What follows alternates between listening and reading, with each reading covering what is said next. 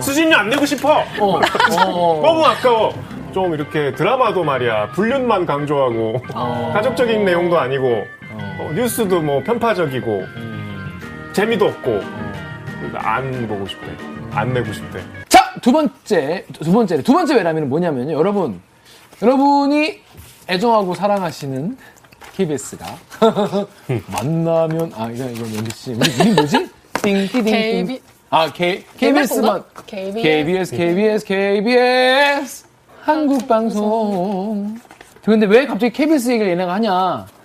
여러분 저희가 대리기를 지금 5년째 하고 있는데 KBS가 50살을 먹었답니다. 50살 먹었어. 50년 됐어. 제가 나이가 아직 50이 안 됐는데.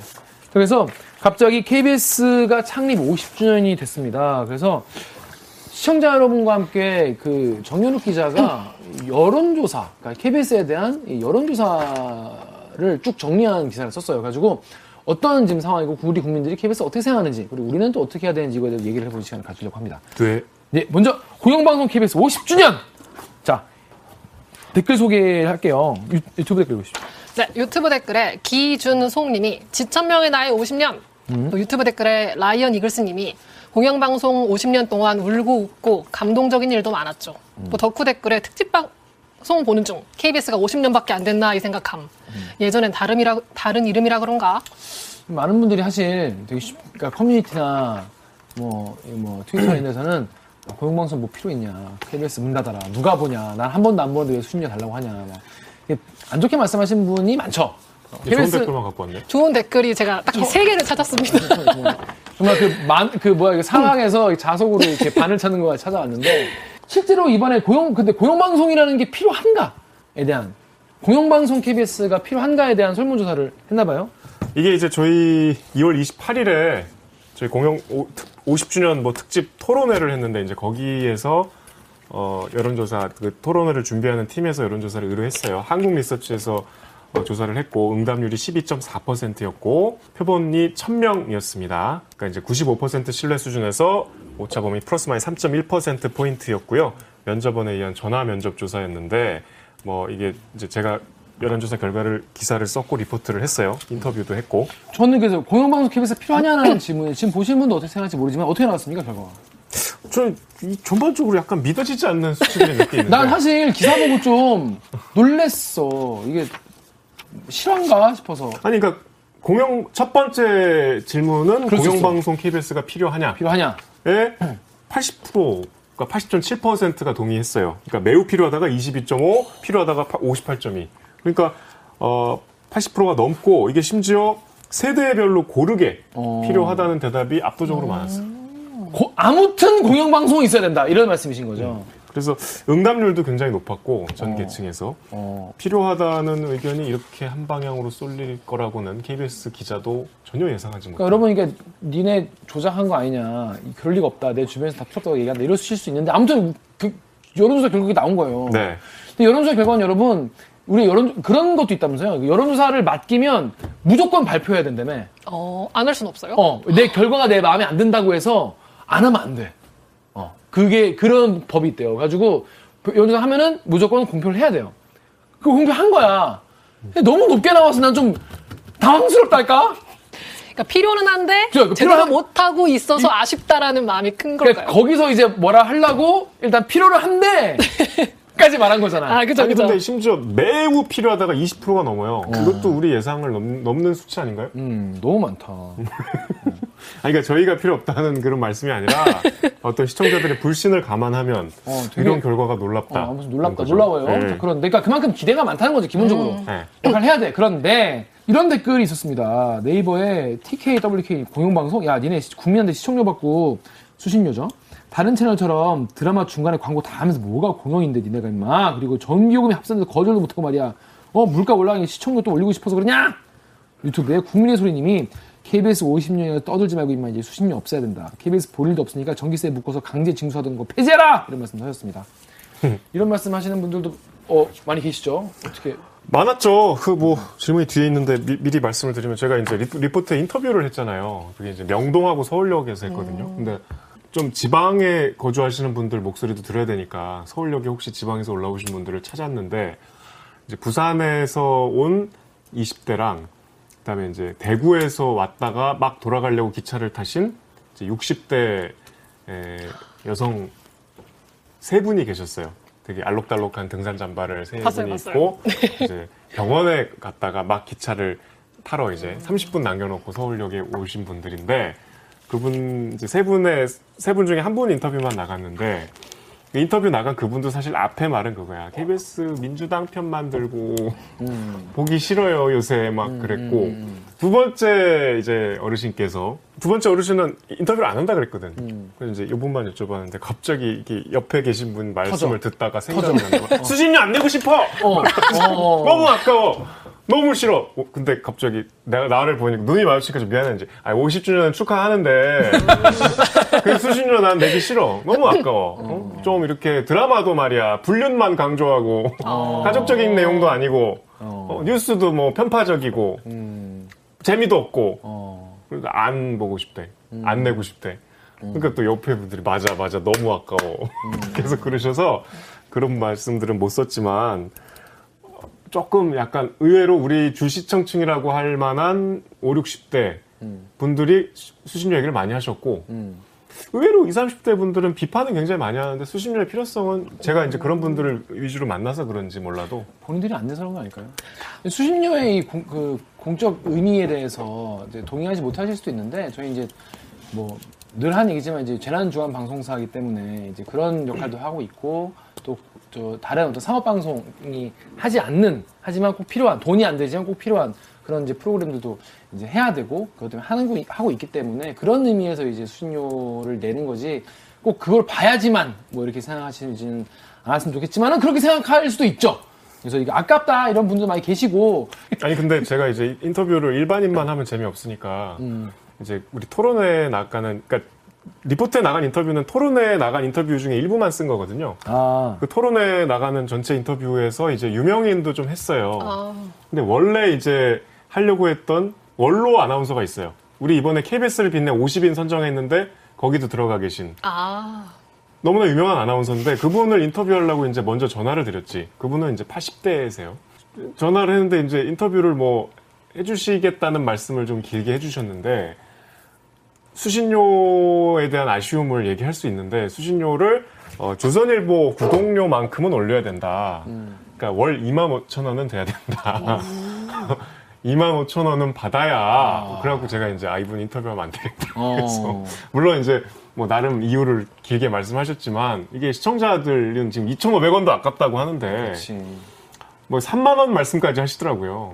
그리고 막 되게 대담한 해법을 내놓으셨어요. ETV 민영화하고 EBS 다시 통폐합하고.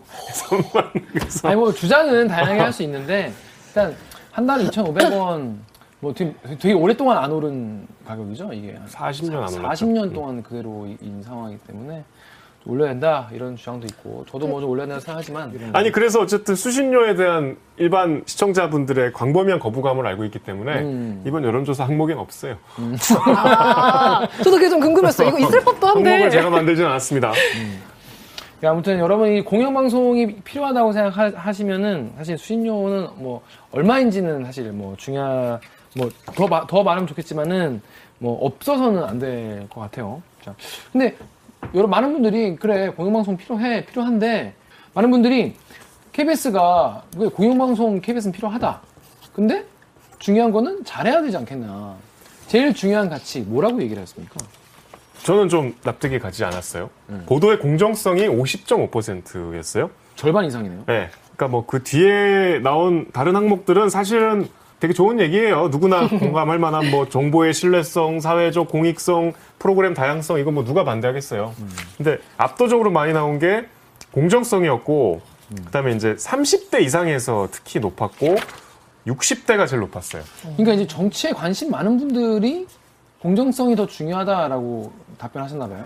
공정성이 중요하다고 말씀하시는 건 공정하지 않다고 생각하시는 걸 수도 있고. 그렇죠. 그 반증일 수 있죠. 네. 그리고 이제 KBS를 보는 이유가 그래도 KBS는 공정하니까. 그런 기대. 라고 생각하실 수도 있고. 그리고 그랬으면 좋겠다는 기대일 수도 있고요. 근데 이제 이걸 거꾸로 얘기해보면 우리가 늘 좀 지향해야 하고 비판하는 기계적 중립. 이 사실은 어느 정도는 기계적 중립이 옳다는 게 아니라 그런 균형성에 대한 감시가 있다는 거거든요. 시청자분들의. 그리고 이제 기계적 중립 여러 번 뭐 비판하시는 분도 계시고 저도 뭐 옳지 않다. 이거만 기계적 중립만을 추구하는 건 옳지 않다고 생각하지만은 기계적 중립을 추구하는 것으로 담보되는 어느 정도의 공정성은 담보되는 거지. 정말 100점짜리는 못하지만 한 65, 70점짜리 보도는 어떻게든 되게 만들려면 기계적 중립만 있으면 어느 정도는 되니까 되게 편한 거죠. 이제 제작하는 입장에서는. 그래서 이제 약간 그런 예전부터 양쪽 이야기 똑같이 반반 다루는 그런 식의 보도가 계속 있어 왔던 거죠. 근데 예를 들면 우리 방금 이제 우리 일부에 어제 나간 강제징용 배상 방안에 대한 우리 보도를 보면 사실상 정부를 좀 비판하는 논조가 좀 더 강해요. 근데 물론 그것도 부족하다는 내부 지적이 지금 있죠. 근데 한 대여섯 꼭지 중에 어떤 무게중심은 거기에 대한 비판에 더 가 있어요. 그러면 기계적 중립은 아닌 거죠. 그러면 거기서 반반씩 정부의 입장도 했어야 되냐? 이건 이제 사람마다 생각이 다를 수 있지만 이렇게 생각해보면 문제가 쉽지 않죠. 이태원 참사를 우리가 다룰 때 정부를 비판하는 목소리도 있지만 유가족을 비판하는 목소리도 있잖아요. 없진 않지. 그럼 그것도 해야 되는 건가? 똑같이? 아니, 똑같이는 아니래도 뭐 이를테면 10%의 미만의 의견이지만 그것도 국민의 의견이니까. 그렇지. 그분들도 수십 년 내는 국민이잖아. 전체 편성 큐시트에서 그만큼의 지분을 줘야 되나. 그러니까 여러분 저희가 그게 다 옳다는 게 아니라 그런 생각을 해보자는 거예요. 이게 공정성이란 말이 너무 듣기 좋지만 실제 사안에서 생각해보면 이게 쉽지 않다는 거예요. 개개의 사안마다 건마다 다 그렇게 판단하기 쉽지 않은데 뭔가 서로 다 서로가 틀릴 수 있다는 생각을 하면서 이야기와 토론과 이걸 해야 뭔가 접점이 찾아지지 나는 KBS가 너무 민주당 편만 드는 거라고 생각하는데 왜 너는 그렇게 안 하니? 너는 공정하지 않아? 이렇게 딱 정하고 나와버린다든지 그 반대로 말한다든지 이래버리면은 그 다음부터는 그냥 미워하게만 되는. 우리 댓글 보면 거꾸로 KBS가 이제는 여당 편 들기 시작했다 이런 지적도 있잖아요. 그러니까 정부 편. 네, 그러니까 뭐 각자의 입장에서 불공정하다는 말이 정반대로 나오기도 하고. 그래서 그 다음 질문이 바로 그런 시각을 담고 있는 것 같아요. 그 답변들이 공정성이 그럼 과거에 비해서 어떠니까? 그렇잖아요. 그래서 지금 그러니까 공정성이 제일 중요하다고 했는데 그러면 지금 공정한가 물은 거잖아요. KBS 뉴스는 정확하고 객관적인가? 이것도 좀 저는 이상했어요. 이렇게 높아? 60.3%가 그렇다 그랬어요. 그러니까 매우 그렇다 합쳐서가 60%가 넘었어요. 그러니까 절반 이상이 정확하고 객관적이야. 근데 정확하고 객관적인 거랑 공정한 거랑은 또 약간 누앙스가 다르잖아요. 그렇죠. 좀 다르지만 어쨌든 더 좋은 거잖아. 그렇지. 근데 이게 정확하고 객관적이라는 문항은 공정성이랑은 조금 결이 다른 거. 뉘앙스가 다르긴 하죠. 다르긴 한데 아무튼 꽤 정확하고 객관적이라고 생각하는 분이 61%나 된다고요? 그리고 이제 20, 30대에서 높았어요. 그리고 70대 이상. 그러니까 30, 40대는 별로 40, 50대는 좀 적고 30대도 비교적 높았고 40, 50대가 이제 근데 제일 정치 고관여층이 40, 50대죠. 대리기 지금 다 보시는 분 다 40, 50대야 우리 지금. 그러니까 4, 5, 60대는 상대적으로 그 긍정 평가 비율이 낮았고. 근데 이게 정확하고 객관적이라는 거 사실은 절대적일 수도 있고 상대적일 수도 있는 거예요. 그래서 아주 다른 언론사에 비해서는 객관적이고 정확한 편이다라고 생각해서 이렇게 답변하실 수도 있고. 그리고 뭐 유튜브에 나오는 뭔가 그런 되게 막 그런 편파적인 방송들도 있잖아요. 그런 방송들과 비교해서 생각하면 60% 정도는 정확하고 객관적이라고 생각할 수 있을 것 같아요. 자, 그런데 과거와 비교한 이야기도 있었습니다. 과거는 어느 정도의 과거를 말하는 거예요? 그게 중요하죠. 뭐 어느 정도의 과거인지까지는 문항에 들어가 있지 않았는데 과거에 비해서 그러면 어떠냐? 여기는 이제 명확하게 질문 문항에 공정성이 있었어요. 공정성에 대한 차이. 근데 이제 반 정도가 이제 뭐 그냥 똑같다였고, 공정하지 않아졌다가 더 많았어요. 공정해졌다가 18%고, 공정성이 낮아졌다가 32.5%니까 거의 2배 가까이가 과거보다는 좀 덜 공정한 것 같다고 보신 것 같아요. 그러니까 우리가 사회적 갈등이나 정치의 어떤 이슈가 첨예해질수록 내 의견하고 부합하지 않으면 이제 불공정하게 보시는 경향이 많이 있죠. 그런 영향 같은데. 댓글창은, 난리가 났어요. 댓글 좀 읽어볼게요. 네이버에 다니땡땡님이 지금 KBS는 공정성이 100점 만점에 30점도 안 된다, 임마. 좌파 쪽으로 기울어져 있다. 이걸 바로 잡아야 한다. 이런 분도 있었고. 네이버 SIS 군님은 공정성이 60%라니 신뢰가 가지 않네요. 라디오만 들어도 전 정권에서 나팔수 역할을 하던 진행자가 지금은 현 정권 비판에 앞장서던데 같은 사안을 두고도 다른 목소리를 내는 거 보고 확 정치적으로 편파적이구나 오늘도 느꼈는데. 그리고 또 이런 댓글이 있었습니다. 네이버에 브로우땡땡님은 KBS는 아무리 나 객관적으로 봐도 이거 우편향인 것 같다.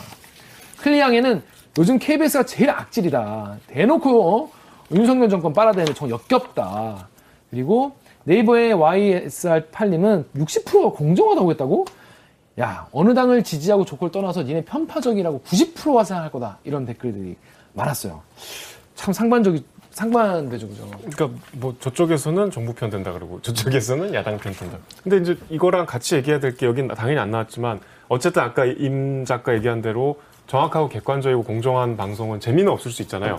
그래서 그런지 최근에 우리 뉴스 시청률은 계속 툭툭툭 떨어지고 있어요. 아주 과거와 비교될 정도로. 평일 시청률이 이제는 두 자릿수가 아니거든요. 원래 우리가 두 자릿수는 기본값이었잖아요. 기본 깔고 왔죠. 그래갖고 가끔 11, 12 나오면 막 큰일 났다 이랬거든요. 그쵸, 그쵸. 저 입사할 때는 20% 가까이 됐어요. 20% 넘을 때가 더 많았지. 그러니까 점점 이제 뉴스가 넘쳐나고 매체고 많고 내가 골라볼 수 있는 시대가 된 데다가 이제 정확하고 객관적인 거에 재미를 뭐 굳이 찾을 필요 없는 시청자분들이 많이 계신 거죠. 그러니까 여론조사가 보면 KBS가 처한 지금 너무나 어려운 위치가 그대로 드러나죠. 객관적으로 공정해야 되고 근데 재미는 있어야 되고 방송국이니까 뒤에 나오겠지만. 자, 그래서 시청자들에게 다음 질문을 또 던졌습니다. 자, 공정성이 제일 중요하단 말이야. 근데 옛날보다 더 공정해진 것 같진 않아. 그냥 그대로거나 좀 덜 공정해진 것 같아. 그러면 공정성 강화를 위해서 뭐를 좀 개선해야 될까요? 라고 물어봤죠. 예, 이거는 뭐 압도적으로 60% 넘게 이제 정치권으로부터 독립을 해야 된다가 나왔습니다. 이거는 성향에 상관없이 누구나 그렇게 생각하실 수 있죠. 근데 전 여기서 이제 대들기가 해야 할 역할, 여기 두 번째로 있다. 시청자들과의 소통 강화. 그러니까 62.5%가 정치권에 불러 독립이고 바로 그 다음이 17.2%가 시청자 권익 보호와 소통 강화. 시청자와. 그러니까 수신료 내는 그 내시는 주인과 주주들과 소통을 강화하자. 그래서 대립기를 강화해야 된다. 대립기를 확대 편성해달라. 편성이요? 확대해달라. 아무튼. 없애지 말아달라. 그러면 이제 9시 뉴스 끝나고 대립기. 10시부터 11시까지. 아무튼 대립기 같은 시도와 이런 소통이 더 많이 늘어나야 된다는 게 국민들의 의견입니다. 그 댓글 좀 읽어주세요. 잠깐만요. 네, 클리앙 댓글에 나빌님이 KBS가 공영방송이라고는 하나 국영방송의 성격을 더 많이 띄고 있다고 생각됩니다. 그러니까 이 말씀은 이제 정부의 편을 많이 든다 이런 의견이신가 봐요. 한마디로 공영방송의 질을 심각하게 훼손하고 있다고 봅니다. 시청하지도 않는 KBS 방송 수신료 강제 징수 강력하게 반대합니다. 아무튼 이 정치 권력으로부터의 독립을 위해서 뭐 법도 바꿔야 되고 뭐 근데 법을 바꾸면 또 완전히 독립이 될지 그게 베스트일지 사실 우리가 이게 무슨 오너가 있고 그 사람이 평생 하는 뭐 이런 회사면 오히려 아 그런 회사 갑다 이러고 다니겠는데 계속 사장도 바뀌고 정권에 따라서 모두 바뀌고 계속 이러니까 너무 극적인 변화들을 이 정치권의 정치 권력의 방향에 따라서 겪어야 돼. 이게 공영방송은 사실 이론적으로 보면 그러면 안 되는 데잖아요. 여기 보면 정치 권력으로부터의 독립이 돼 있어야 되는데 이게 50주년이 돼도 아직은 그게 쉽지 않는 현실. 물론 그러려고 우리가 구성원들이 노력은 하고 있지만. 네, 그러니까 뭐 파업도 하고 뭐 이것저것 하고 노조도 있고 뭐 열심히 기자들이 안에서 싸우고 저희 대립기도 하고 이러지만은 여러분 이게 현실적으로 이게 쉽지 않아요. 그러니까 예를 들면 이제 50주년 기념식을 했잖아요 우리가. 근데 이제 국회 과방위에 여당 의원들은 아무도 안 왔잖아요. 아무도 안 왔어요. 왜 안 왔지? 여당 의원들은 단 한 명도 오지 않았어요. 그러면 이게 어떤 정치권의 시그널일 수 있잖아요. 정치 권력으로부터의 독립을 하려면 정치 권력이 도와줘야 되거든요. 노골적으로 이렇게 우리는 너희를 썩 좋아하지 않아. 이런 신호를 보내면 이게 우리의 노력만으로도 어려운데 법적인 뭐 우리 지배구조도 그렇고 굉장히 어려운 문제들을 아프게 이렇게 찔른 제사 결과들이었어요. 아무튼 여러분이 쉽지 않다는 거. 그걸 위해서 노력하고 해야겠어. 근데 이게 이렇게 되려면은 뭐 어려운 얘기죠. 뭐 지배구조나 뭐 사장 선임 뭐 구조나 뭐 이런 거를 또 바꿔야 된다고 하는데 저는 사실 좀 회의적인 것 같아요. 그렇게 된다고 해서 정말 완전히 이런 게 없어질까? KBS를 정치권에서 그렇게 쉽게 놔줄까? 막 그런 거에 대한 좀 걱정? 이런 건 기본적으로 좀 있는 것 같아요. 네. 그러니까 여러분이 정치 권력으로부터의 독립이 필요하다고 한다는 말은 거꾸로 말하면 정치 권력들이 독립시켜주지 않는다는 말도 되지 않습니까? 거꾸로 말하면은. 많은 분들이 그러면 KBS는 직면하고 있는 문제는 뭐냐 그러면 얘네는 뭐가 제일 큰 위기냐라고 국민들이 얘기를 해주셨어요. 근데 놀랍게도 또 공정성 얘기가 나왔습니다. 네, 뭐 공정성 얘기가 나왔고 이제부터는 노잼 이슈가 이제 전면에 등장합니다. KBS의 가장 큰 위기는 일단 공정성은 앞에서 말씀을 여러 번 드렸지만은 그거보다 더 큰 거는 노잼이다. 일단 요것부터 보세요. 봐봐요. 이게 공정성 논란이 제일 많이 이제 높게 나왔지만 거의 비등하게 두 가지가 있어요. 유튜브, 넷플릭스 같은 OTT의 위협. 이거는 결국 유튜브, 넷플릭스보다 재미가 없다는 얘기잖아요. 그렇죠. 그리고 3위가 경쟁력 있는 프로그램 부족이라고 되게 더 디테일하게 얘기했어요. 같은 얘기네요. 같은 얘기죠.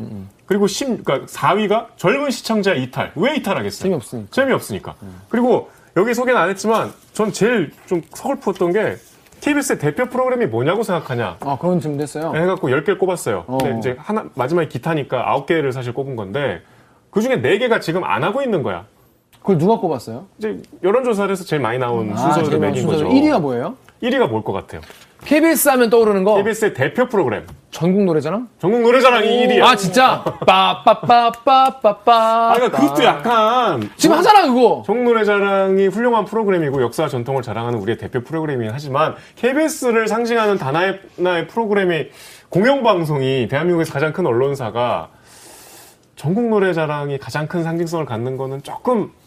왜요? 구수하고 좋지 뭐. 야, 2위가 뭐, 2위가? 2위가 뭘 것 같아? 2위는 그러니까 그런 거 6시 내 고향? 6시 내 고향. 아, 6시 내 고향. 6시 내 고향. 2위가 6시 내 고향. 3위가 9시 뉴스. 9시 뉴스. 그 9시 뉴스 3위 안에 들었네요. 비슷하게 나왔어요. 1위가 20%고 뭐 2위가 18%, 3위가 17%니까 뭐 얼핏 비슷하게 나왔는데. 그리고 또 4위는 뭔가요? 4위는 최불암 선생님 나오는 거. 한국인의 밥상. 한국인의 밥상. 오, 그래, 한국인의 밥상. 아, 그거 3위 할 만한. 인간극장. 가요무대가 들어가 있고, 5위가 뭐야? 5위가 이제 이산가족찾기 83년에 거. 한 번 한 거. 83년에. 6위는? 40년 전에 한 게 지금 4위고, 그 다음이 2008년에 했던 참아고도. 아, 참아고도. 알죠, 기억나요? 임 작가는 모를 수 있는데. 다큐예요. 그때 엄청 히트 쳤던 것 같아요, 근데. 참하고도. 그리고 이제 그다음에 가요 무대고, 그다음이 개그 콘서트고, 그다음이 저 중학교 때 방영했던 드라마 용의 눈물. 아, 무려 30년 전에 했던 30여 년 전에 했던. 그 10위? 그게 이제 9위죠. 10위가 기타니까. 이게 지금 KBS 대표 프로그램인데 9개 중에 4개가 지금 안 하는 프로라는 거는 이제 과거의 영화를 사람들이 더 기억을 하고 있다는 거죠. 지금보다. 개그 콘서트가 1박 2일이나 슈퍼맨이 돌아왔다 보다 더 강렬하게 기억이 된 거잖아요. 근데 저도 KBS에서 가장 좋아하는 프로그램이 뭐냐면 모던 코리아 좋아하거든요. 다큐? 아, 네, 그거 아카이브 옛날 거 보여주는 그러니까 게 너무 재밌더라고요. KBS는 옛날 거나 해라. 니네 창고 열어서 그냥 방출이나 해라. 아, 너무 재밌어요, 근데. 그리고 또 여기 나오진 않았지만 KBS가 제일 잘하고 있는 분야가 뭐냐. 근데 이것도 이제 우리가 해석을 해봐야 돼요. 1위가 뉴스를 포함한 시사보도예요. 30%가. 2위가 다큐예요. 3위가 교양이에요. 그러면 여기 지금 이게 합치면 60%가 넘거든요. 그러니까 절반 이상의 시청자는 KBS는 그냥 시사 보려고 보는 거예요. 근데 우리가 TV를 보는 사실 기자인 우리조차도 TV를 보는 목적은 어떤 즐거움을 찾는 거잖아요. 그런 장르가 드라마, 예능, 스포츠잖아. 이거는 다 꼴찌 수준이에요. 드라마가 9%, 예능이 6%, 스포츠가 3%. 그러니까 KBS가 가장 잘하고 있는 분야에서 엔터테인적인 요소가 있는 거는 굉장히 낮은 순위가 나온 거죠. 줄여서 말하면 노잼 채널. 그리고 KBS에 볼만한 프로그램이 많다고 생각하냐. 이게 이제 제일 직설적으로 물어본 거잖아. 적다가 54.5%래요. 절반 이상이. 적다, 매우 적다 합쳐서. 그러니까 수신료 내는 분들이 그러니까 뭐 어쨌든 다 떠나서 볼 게 있나 없다가 더 많다.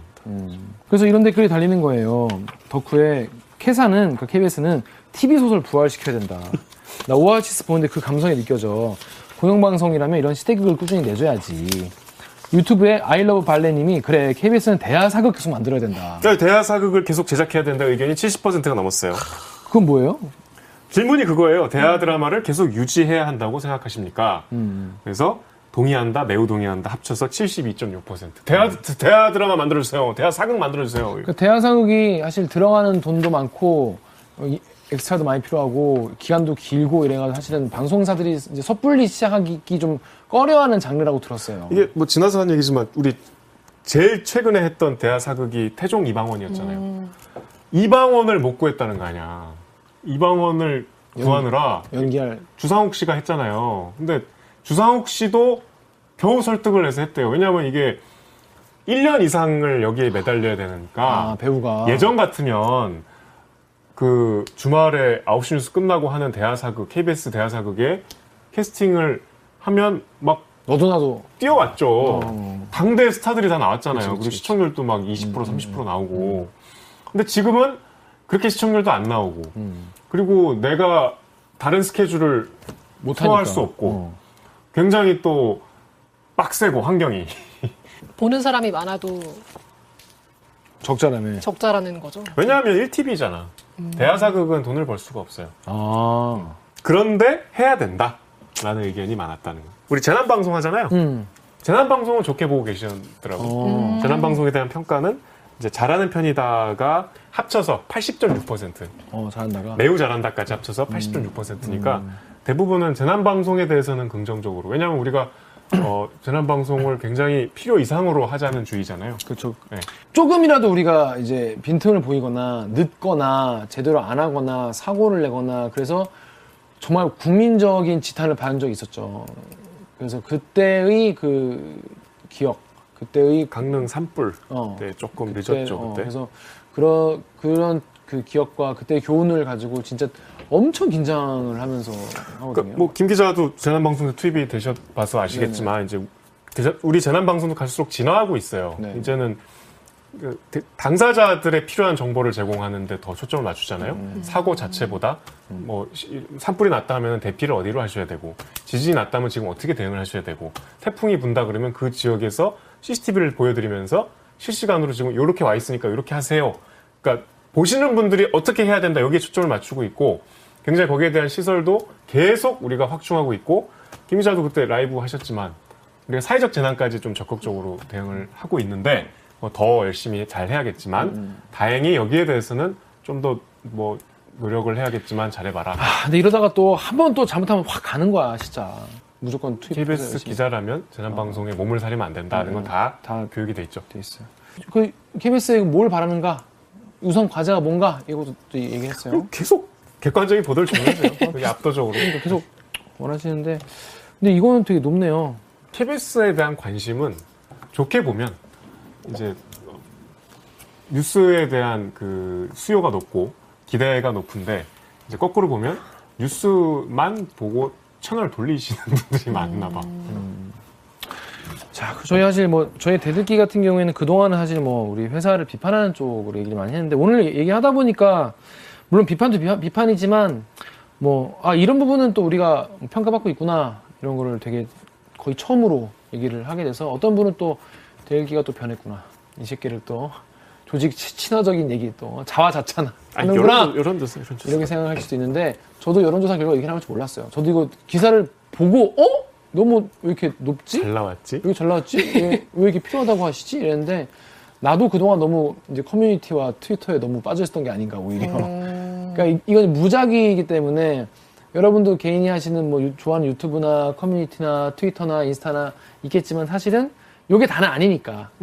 그리고 내 주변 사람들, 내 준거 집단이라고 하는 그 사람들 전부가 아니고 또 우리가 무작위로 또 사람을 만나면 또 다르니까 결과가 또 의외로 되게 뭐 좋게 나온 부분도 많고 따끔하게 지어가신 분도 많아서 되게 이런 생각을 할 수도 있구나 라는 계기가 됐습니다. 자 여러분 그래서 요거를 결과를 가지고 저희는 또 열심히 해야죠. 네. 50주년 우리 100주년 되면 뭐합니까? 주연 때문에 회사에 없겠죠. 저희는 백종원 회사 없습니다. 회사 없고 같이 그냥 텔레비나 보면서. 볼 수 있을까? 볼 수 있을까? 그때까지 있을까? 50년 동안 있지. 살아계셔야 할 텐데. 90 몇 살인데. 생생하지. 생생하지 그때면. 자, 그렇습니다. 여러분, 앞으로 여러분께 정말 실망시켜드리지 않는 더 잘하는 KBS가 되겠고, 저희도 대들기도 이제 거의 구성원이니까 열심히 하겠습니다. 또 여러분과의 소통을 통해서 좀이라도 더 나은 공영방송이 되도록 같이 노력했으면 좋겠습니다. 자, 그럼 저희는 이번 주 방송 여기까지 하고 다음 주에 또 인사드리도록 하겠습니다. 안녕!